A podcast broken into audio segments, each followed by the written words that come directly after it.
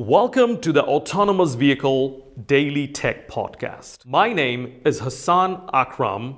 I am the host of the Autonomous Vehicle Safety and Security Podcast. This is my second podcast, and in this podcast, we will be broadcasting focused discussion on technical subject matter. Enjoy the podcast, and thank you so much for listening.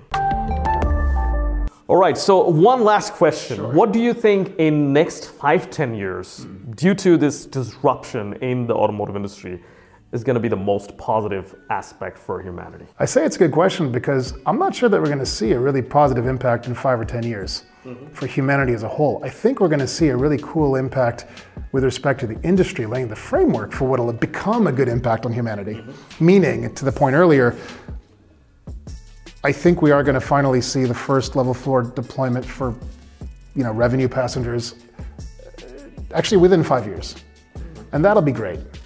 Um, but but, as, but but unless we have regulation that actually starts to mandate, so so one of the things going back to my thing about having an FAVA and needing more government regulation, one thing we forgot to mention briefly was my hope, contrary to your valid concern that regulation could stifle innovation my hope and indeed my expectation is that regulation will actually uh, expedite things. So my hope and my expectation is that eventually we're going to have regulation that actually fast tracks the deployment of AVs.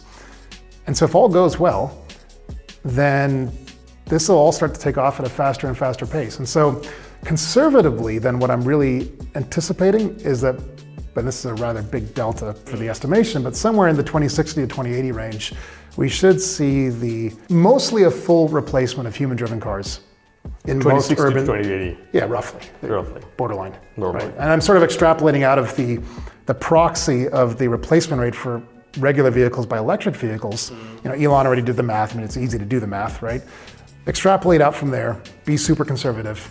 Somewhere in that range, I would anticipate, with the help of regulation, not not despite it, but with its help, with its help. We'll, we'll see this happen.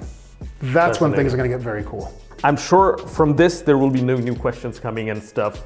Yeah. So, well, that's the great thing about this space. I yeah. mean, I think, well, to, to the point of how you opened this and why I say it's the greatest step change in humanity. I mean, what is more dynamic today? What's okay? Apart from maybe medical advancements, I really just this is really potentially the biggest, most important thing. Not only are you saving lives, you're making lives a lot easier yes, there's a lot of unanswered questions. What are we going to do with the truck drivers, the taxi drivers who lose their jobs?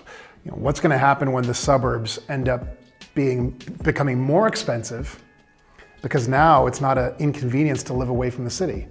Where do people go for cheaper housing? There's a lot of questions that frankly no one's asking yet, and certainly nobody has answers for yet. But but on net, we have to believe and pursue this vastly superior future, and that's just what makes it so cool.